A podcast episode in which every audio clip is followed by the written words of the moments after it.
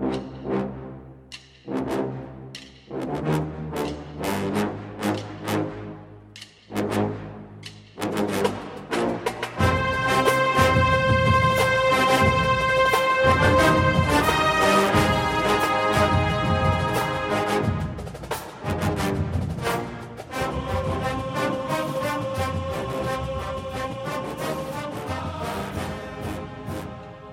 Good morning, Bucknutters. Welcome to the Bucknuts Morning Five here on Monday, January 13th, 2020. I am Dave Biddle. Very happy to be joined by Bill Bank Greene.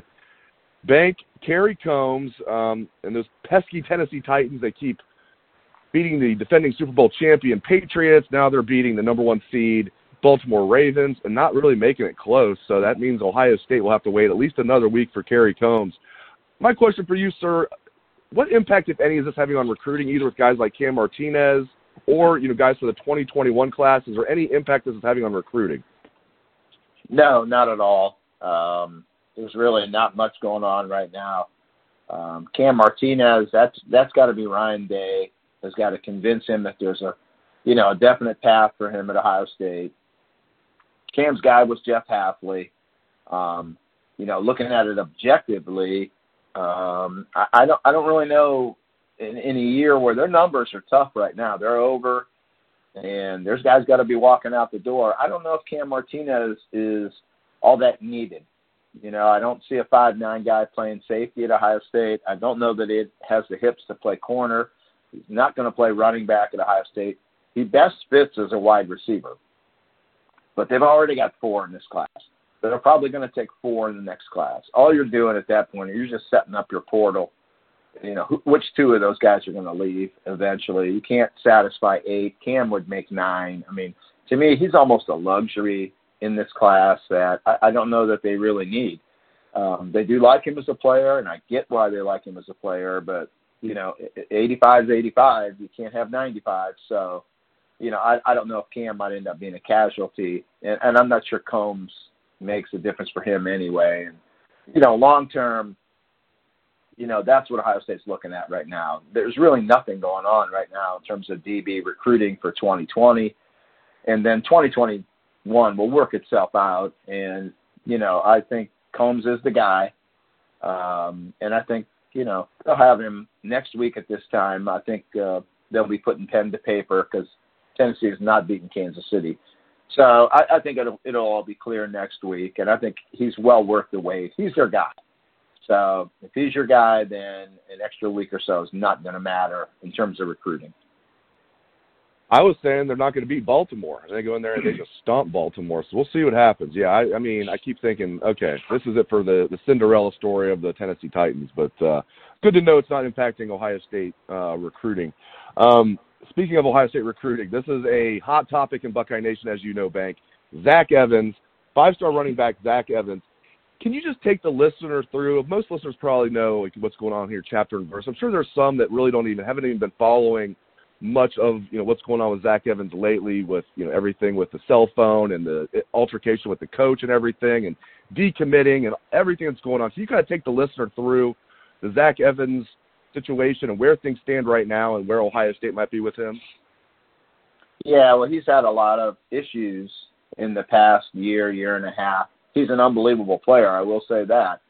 Um, the the thing I look at in issues, Dave, is is there's a line there between being a bad kid and being an immature kid, and to me, the line kind of gets drawn with, you know, uh, violence toward women, um, guns, drugs.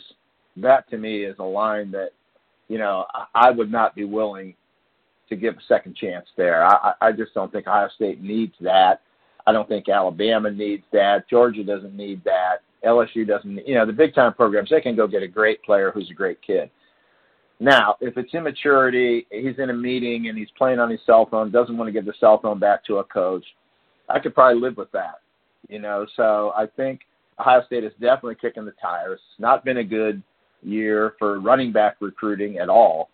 So this kid's so talented, you have to look at it. And I think what Ohio State's going to do. I think what A&M's going to do, what LSU is going to do. They're going to sit the kid down and just tell him these are our rules. This is the way we run our program. If you can conform to that, we'd love to have you. But you are going to be on a zero tolerance or a one tolerance, whatever. You know, you you set parameters for the kid, and you let him know that you have no problem getting rid of him if he doesn't toe the line. So I think Ohio State is definitely going to kick the tires on Zach Evans. When you look at a class with only Miyan Williams committed, they're trying to get Jahmyr Gibbs. You know, you have to take a look at Zach Evans. I mean, you know, you win with great players.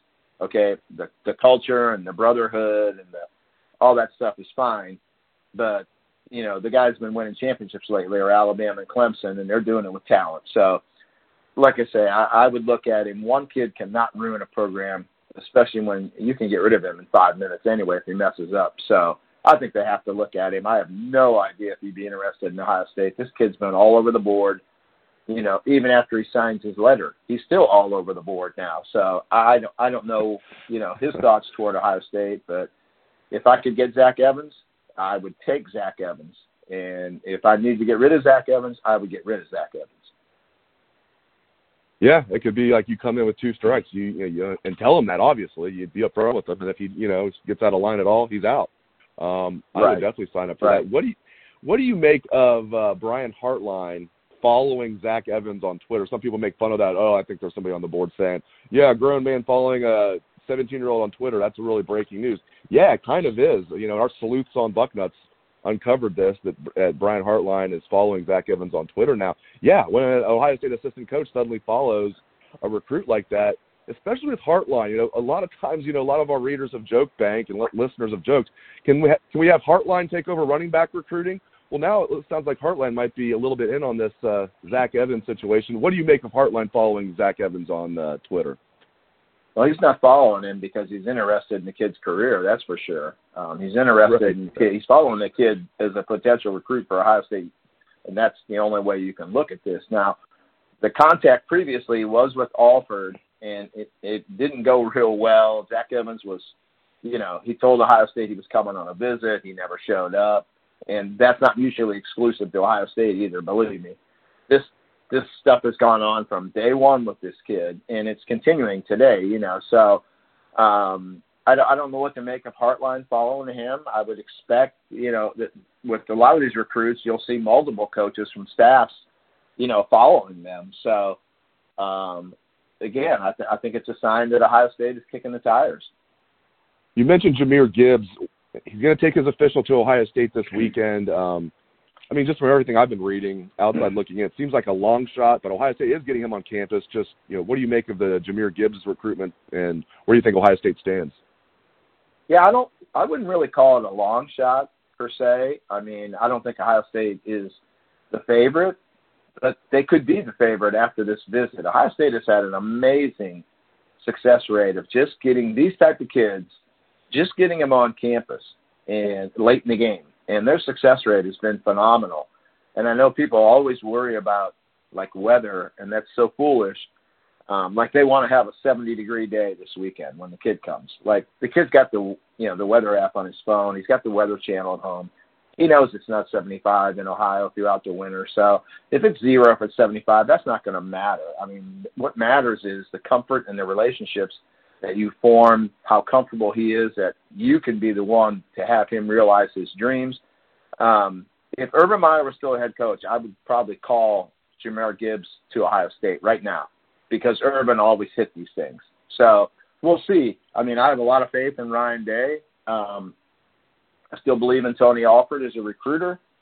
I think the key here is will Gibbs actually leave Georgia Tech? Because I'm hearing that there might be a really good chance he just sticks with them. He's a homebody and he may want to just stay there. So, like I say, the official visit is going to tell the tale uh, of whether Ohio State is in this game or not. And their official visit weekends, they've been amazing the past five or six years with Urban. So we got to see as Ryan Day has he learned that magic? Has he does he have the touch?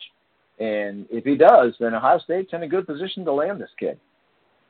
What do you make of the date of the early signing period? Like, you know, in basketball, I always thought for years if they were going to do a early signing period in football, it would be like it is in college basketball, where you do it like you know, after practice has started, but right before the season starts. Or in football, I thought maybe you do it right before camp started. So it'd be like in late July. I thought it might be a good time to do an early signing period. Instead, as we all know, they enacted one six weeks before the traditional signing day in late December. Um, you know, if you were the king of college football bank, would you keep it that way, the way we have it right now, or how, how would you do the early signing period? No, it's foolish the way they do it right now. This was a compromise date. Um, anybody with a brain knows that if you're going to have an early signing period, you would do it just like you said, late July, early August. Let these kids sign before they play a down of football, before they go through their two a days. Let them get their recruiting out of the way.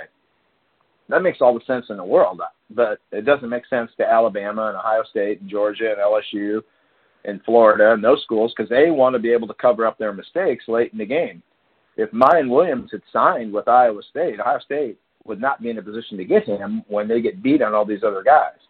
And so the the powers that be said there's no way, no way we're going to have a late summer signing period, and then we won't have a crack at these kids that develop late or when we screw up, we're not going to have a chance to fix our mistakes. So having a signing period in mid December and then doing it again in early February is foolish. It makes no sense.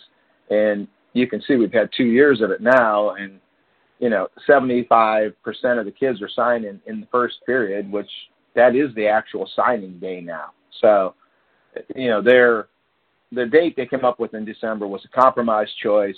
They wanted to give the, the smaller schools them a bone that yes, we're going to have an early signing period, but yet you couldn't tick off the big powers because they were not going to let you have that signing period be in August. So it was a compromise date. It was foolish and it makes no sense and it served no purpose. But you know, it's here. All right, last thing. I know a lot of Buckeye fans are just, you know, boycotting tonight's game. I think most people probably will tune in, even the people that are saying that. But let's talk about tonight's national championship game a little bit. LSU favored by five and a half over Clemson.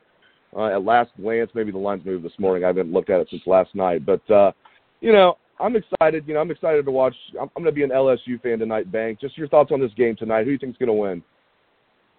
Well, you know, I um, I think LSU is going to win, and I think that's kind of like I don't know. I, I might have been blown away by the Oklahoma game, and I shouldn't have been because I know better, and I know not to go by what you just recently saw with these teams. That's usually not the way to like if you're going to bet the game. The recency thing usually doesn't work, and, and I know that. But man, I was just I mean, LSU to me looks like a team that I don't care who your defense is, they're going to get their 35 or 40. So I feel LSU tonight has 35 to 40 points on the board right now. And then Clemson's got to find a way to either limit them under 30, which I think is going to be really hard to do, or they got to find a way to get 40 themselves, and I think that's going to be hard to do. So if LSU doesn't help them, by turning the ball over, by kicking field goals in the red zone instead of scoring touchdowns. You know, I mean, I, I don't see how Clemson beats this team. I mean, I I think LSU. I think their defense has gotten a lot better. Not so much because of the Oklahoma game, but because of what I saw in, against Georgia, what we saw down the stretch. I think LSU's got enough defense, you know, to, to limit Clemson around 30 or so, but I think LSU is going to get 40. And I just think LSU is going to win it all. And I think Joe Burrow is going to, you know, be the toast of college football. And I'm happy for him. He's a great kid. Um, I actually know his dad better than I know Joe, and his dad's just a wonderful guy. And, you know, I think it's a good Cinderella story. But I will say, you know, Clemson's not going to go easy into the night those guys have a championship pedigree and they don't lose and they know how to win these games. LSU's never been here before on this type of stage. And LSU got no preparation in the semifinal game for what the pressure is going to be like in a game like this. That was a scrimmage for them. So I think like I'm discounting Dabo, and I think that's a mistake on my part. You know, I'm arguing with myself here. If, if they can keep it close, if Clemson can hang tight, and, and we kind of saw them do this a couple of weeks ago. Just hang in there and not avoid the the early onslaught from Burrow and LSU. Make it a close game into the fourth quarter, and then that's Clemson's strength. they win those kind of games. Okay, anything that's tight going to the end, they are not going to make mistakes and beat themselves. Where the other team, you know, can make mistakes and beat themselves. So I think LSU needs to take control early, um, run them out early if they can, get a nice lead. But if it's close in the fourth quarter, within a touchdown, then I think you know Clemson is, is dangerous in that spot. Yeah, it's going to be interesting. Very well said. Great insights as always from Bill Bank Greene. Really appreciate it, Bank, and appreciate all the listeners out there for tuning into the show. I hope everyone has a great day. Let's hear that Buckeye swag, best damn band in the land.